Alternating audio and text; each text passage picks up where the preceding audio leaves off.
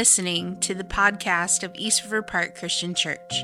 If you'd like to find out more information about the church or donate to this ministry, please visit us at eastriverpark.church.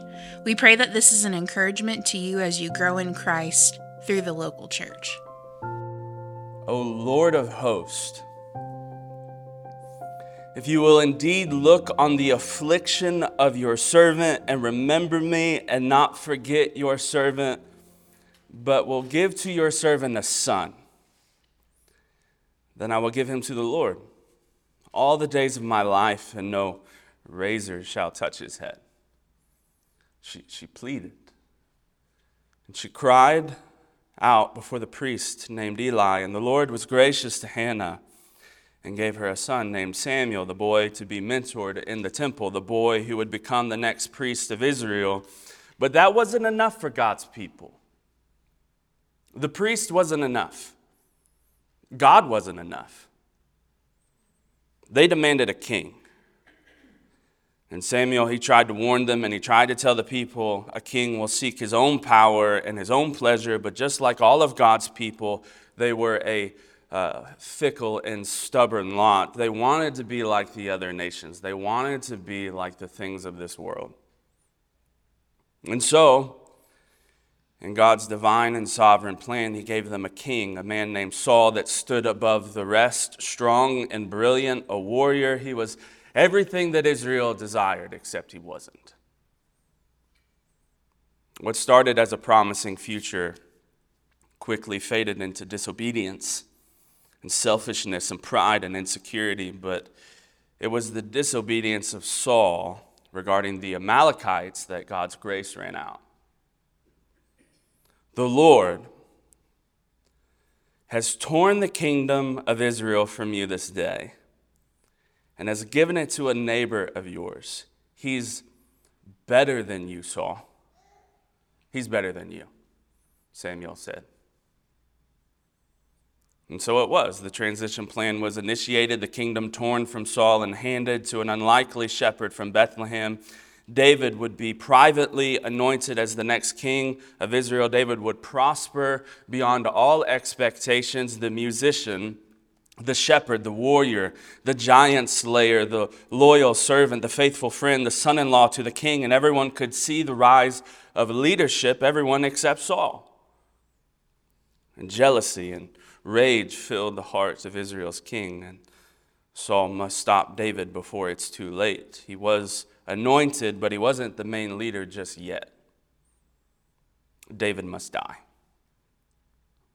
Running and running and running for his life. It's the story of a man amongst hills and valleys. It's the story of King David that points us to King Jesus. It is the beginning of the end of our time in 1 Samuel.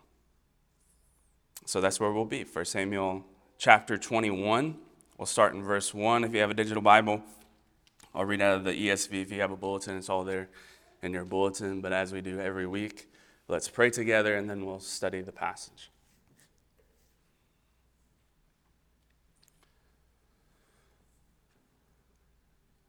God, we um, humbly come before you, and, and as we have done, or, or at least should have done, during communion, that we confess our sins to you. We confess all of the ways that we fall short. And we remember and embrace the, the gospel. And so, God, as we become, come before your word, I pray that we, we come with clean hearts and clean minds to hear what you have to teach us God, a, a reminder as we've gone through 1 Samuel that you are always, always at work, even if it feels like you're so far away. That you're always doing things according to your good plan, even when things don't always feel good. So, God, teach us uh, from your word. We pray these things in your son's name. Uh, amen. So, 1 Samuel 21, I'll start in verse 1. Then David came to Nob, to Ahimelech the priest, and Ahimelech came to meet David, trembling, and said to him, Why are you alone and no one with you? And David said to Ahimelech the priest, The king has charged me with a matter and said to me, Let no one know anything of the matter about which I send you and with which I charged you. I made an appointment with the young men for such and such a place. Now then, what do you have on hand? Give me five loaves of bread or whatever is here. And the priest answered David, I have no common bread on hand, but there is holy bread. If the young men have kept themselves from women, and David answered the priest, Truly, women have been kept from us as always when I go on an expedition. And the vessels of the young men are holy, even when it is an ordinary journey. How much more today will their vessels be holy? And so the priest, he gave him the holy bread. For there was no bread there but the bread of presence, which is removed from before the Lord to be replaced by hot bread on the day which it is taken. Now, a certain man of the servants of Saul was there that day, detained before the Lord. His name was Doeg, the Edomite, the chief of Saul's herdsmen. And David said to Ahimelech, Then have you not here a spear or a sword on hand? For I have brought neither my sword nor my weapons with me, because the king's business required haste. And the priest said, Well, the sword of Goliath, the Philistine, whom you have struck down in the valley of Elah. Behold, it is it's wrapped up in a cloth behind the ephod. If you will take that, take it. For there's none but there is none but that here. And David said, There is none like that. Give it to me. I'm going to answer a strange but important question. What's so great about the bread? If you're a note taker, that's our question for today. What's so great about the bread? I mean, seriously, y'all, I mean, y'all got real issues in your life. I've got real things that I'm, I'm working through. How could a, a story about David filling up on some carbs and 1 Samuel be important at all? Well, first, it's important to David because he's a fugitive on the run and he's hungry. So we, we left David several months ago in, in 1 Samuel chapter 20. If you remember, he had returned to the palace of King Saul. He had returned home only to be met with even more drama. And like every other single time, Saul swore to kill David, and then David ran. Except this time it would be different. It was the final goodbye to his best friend and son to the king Jonathan. Things would never be the same. And so as we enter 1 Samuel 21, David, he, he lands in this, this town called Nob, a town northeast of Jerusalem, about two miles from the place David was hiding out from Saul. Since we're Old Testament, let's, let's show the map. Um, so you get an example of where uh, Nob is according to Jerusalem and uh, we'll reference more of that as we continue. But he's a fugitive on the run. He's tired, he's, he's hungry, he's a man in need of supplies. And so he finds himself in this uh, small Levitical town of priests, a place of worship, since the place of Shiloh was burned to the ground by the Philistines. And David has arrived and he's, he's hungry. He's desperate. And so the obvious is right in front of us. I mean, that's certainly why David cares about the bread. That's why the bread becomes the central focus of this narrative. David is a hungry fugitive. All right, that's why David cared, but why should we? Why would we care about some bread in the tabernacle? Well, simply because that bread, if you know where I'm going, it, it points us to a greater bread from heaven. That, that bread points us to a greater bread of presence. It says this in John 6, starting in verse 31. Our fathers ate the manna in the wilderness, as it is written, and he gave them bread from heaven to eat. And Jesus then said to them, Truly, truly I say to you, it was not Moses who gave you the bread from heaven, but my Father gives you the true bread from heaven. For the bread of God is he who comes down from heaven and gives life to the world. And they said to him, Sir, give us, give us this bread always. And so Jesus said to them, I'm the bread of life. And whoever comes to me shall, shall not hunger, and whoever believes in me shall never thirst. We care. Or at least we should care. Because that bread points us to Christ Jesus, the bread of life. And so let me slowly and carefully ask this question Are you and I desperate for the bread of life? Is the, the deepest gnawing hunger of our soul, is that for Christ? Is Christ not greater than your children or your grandchildren or your financial security or even your health? Because if Christ is greater, which he is, then there, then there is an eternal worship filled reason to care about the bread. So, what's so great about this bread of life? We give you just two answers from the narrative today. Let me show you from 1 Samuel 21, verses 1 through 9. What's so great about the bread? Here's point one if you're a note taker it's simple the bread of life is holy. It's holy. So Ahimelech, he's the priest of Nob, is, is the man that he, he comes out to meet David in verse 1, and his posture is concerning in the text. He's a, a man trembling before the anointed king. It's possible the priest has, has heard of some, some kingdom rumors and drama and feared even just helping David. Why are you alone? And no one with you? Ahimelech questioned. Who, me? Oh, well, yeah, about that. Um, well, the king, you know, the king sent me on a mission and he said, Don't tell anyone where you're going or what you're doing. If you didn't notice, David's caught up in a lie. And not just a lie, a lie before the priest of the Lord at the house of the Lord. And, and if you were to read some commentary, scholars have tried to defend David's actions. Like maybe David meant the Lord is king. You know, that kind of makes sense. Maybe David's trying to protect Ahimelech, so we'll find out the next couple weeks. Didn't work out so well. Maybe we just don't know. And, and the truth is, you, you and I, we don't have to defend David's missteps and sin in the Bible. He's just a man like any other man. Just because someone is anointed doesn't mean they're infallible. Even the greatest, healthiest, godliest leaders will fall on their face at times.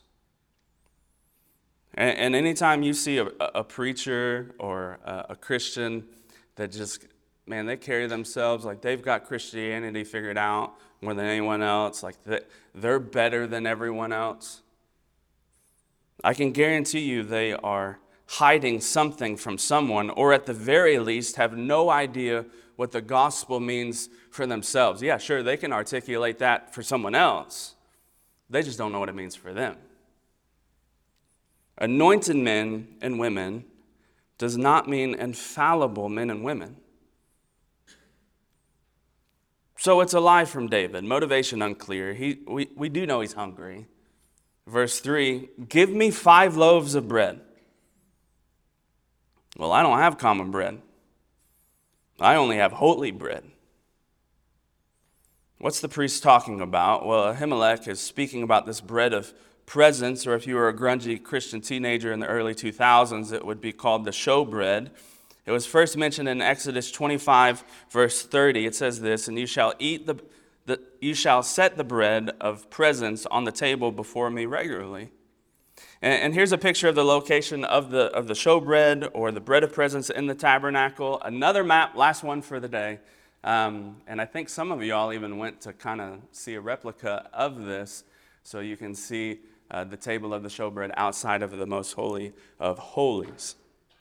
This bread is first described in Leviticus 24, starting in verse 5, verse 5. He shall take fine flour and bake 12 loaves from it. Two tenths of an ephah shall be in each loaf. He shall set them in two piles, six in a pile, on the table of pure gold before the Lord. And you shall put pure frankincense on each pile, that it may go with the bread as a memorial portion, as a food offering to the Lord. It's holy bread.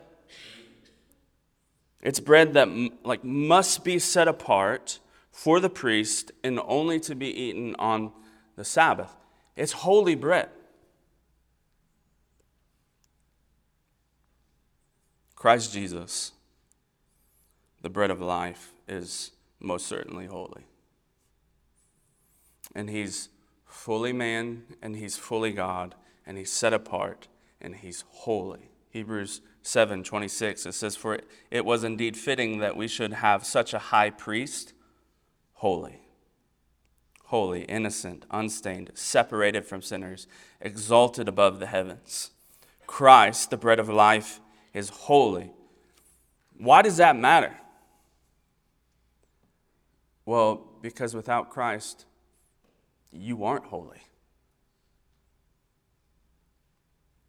So it's a, a weekday meal uh, eating with a, a friend at Amigos, and we, we ate the free chips and chatted about life. And the food came, and he began to share with me some of his story. And he told me, You know, I, I just sit in my seat and weep during the last song every week at church, and I've always tried to be a good person.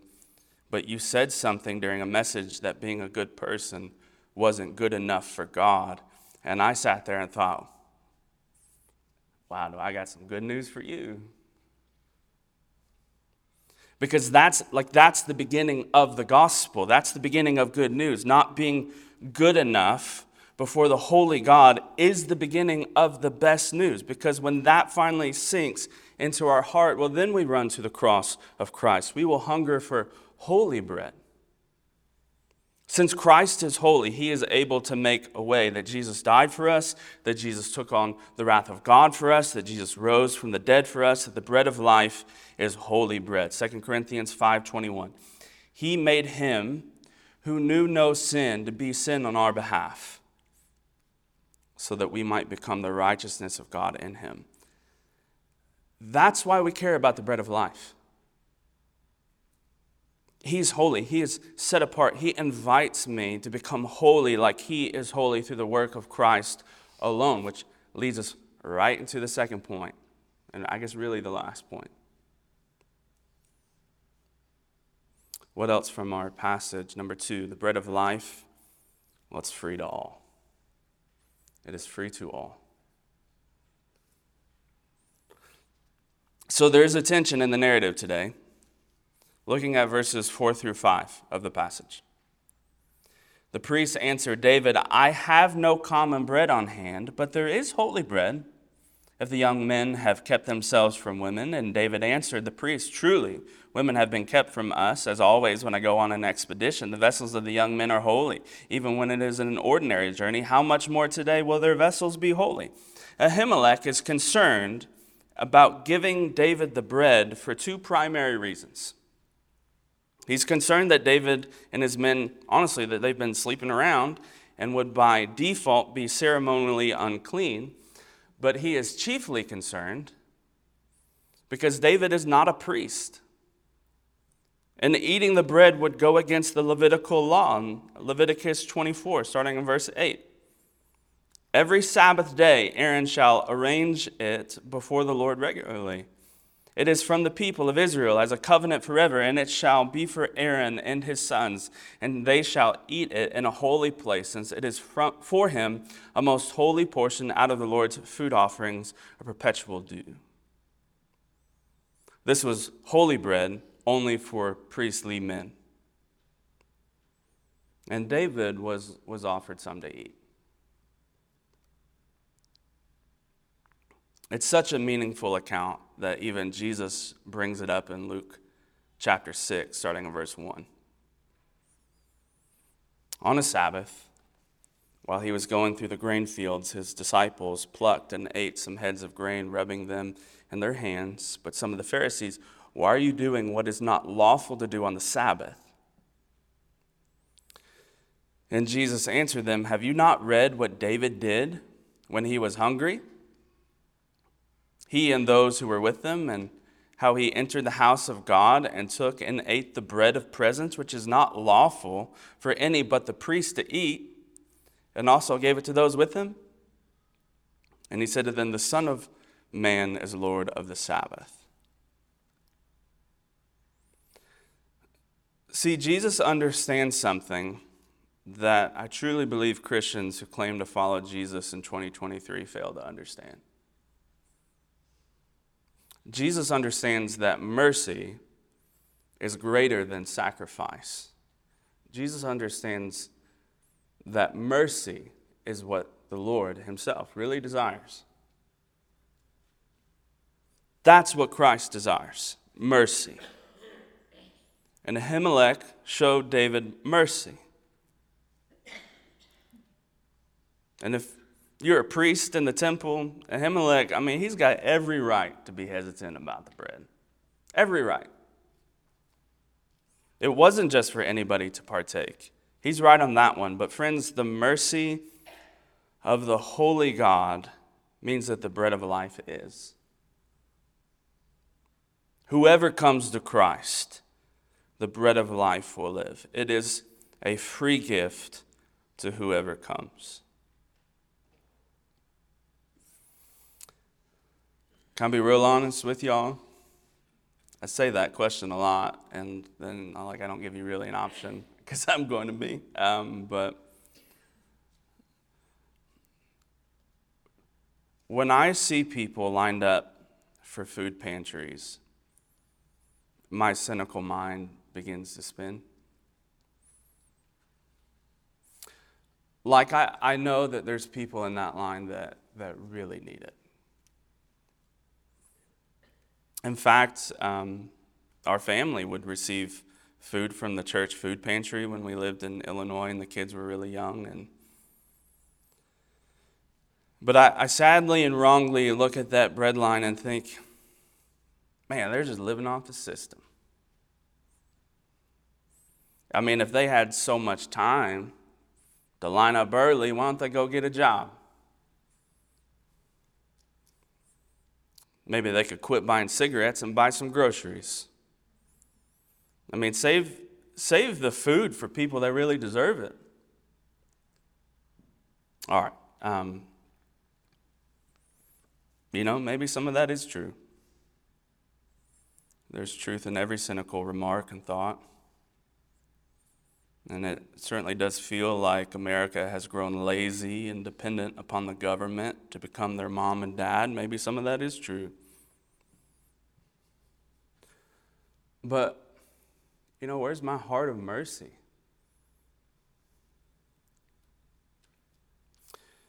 Where's my heart of mercy to feed and, and clothe my neighbor? Where's my heart of mercy for those that, you know, maybe they don't even deserve it because by every definition, that's mercy?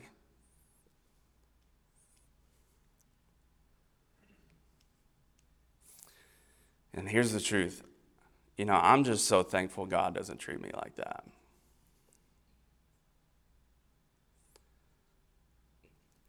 My uh, soul hungry for the bread of life, and God doesn't see me in the bread line and think, nope, not him. Now, get him out of the line. I, I know his past. I know what he struggles with. I know how much he's going to waste this. I know how lazy he is. I know how manipulative he is not him, this bread's for someone else. And that's just not the gospel. It is free bread to whoever comes to the table, regardless of your background, regardless of how many times you failed, regardless of how unworthy you feel. It's the free bread of life. And to be clear, once you eat of it, you, I mean, you can never be the same again. the showbread might have been reserved for a few, but the, the bread of life is offered to all, and that's not too late.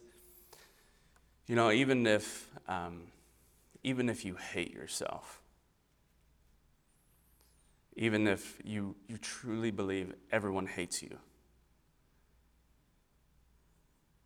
it's not too late. That Christ is offered to all to come and feast. You know what's so great about the bread? Certainly, the bread of life is holy, the bread of life is free to all. So, you know, fugitive of God. Man and woman on the run, will you come and eat from the bread of life? Are you still looking for something else to fill that belly of yours? Knowing that the hunger always comes back. It's not like David ate some showbread and everything was, was great. In fact, as you'll see, things get a lot darker for him. No, there's a hunger in our hearts that can't be filled with the things of this world. A reminder of one of my favorite C.S. Lewis quotes. He says, If we find ourselves with a desire that nothing in this world can satisfy, well, the most probable explanation is that we were made for another world. What's so great about the bread? What's great about Christ Jesus? Well, it's because in Christ and Christ alone that we're fully satisfied that He is the bread of life that is forever present. So the simple plea is come and eat. The bread is holy, the bread is free to all. It is the bread of life, and your main point is very simple this morning. Whoever comes to Christ, whoever comes to Christ will never hunger again. Let's pray together.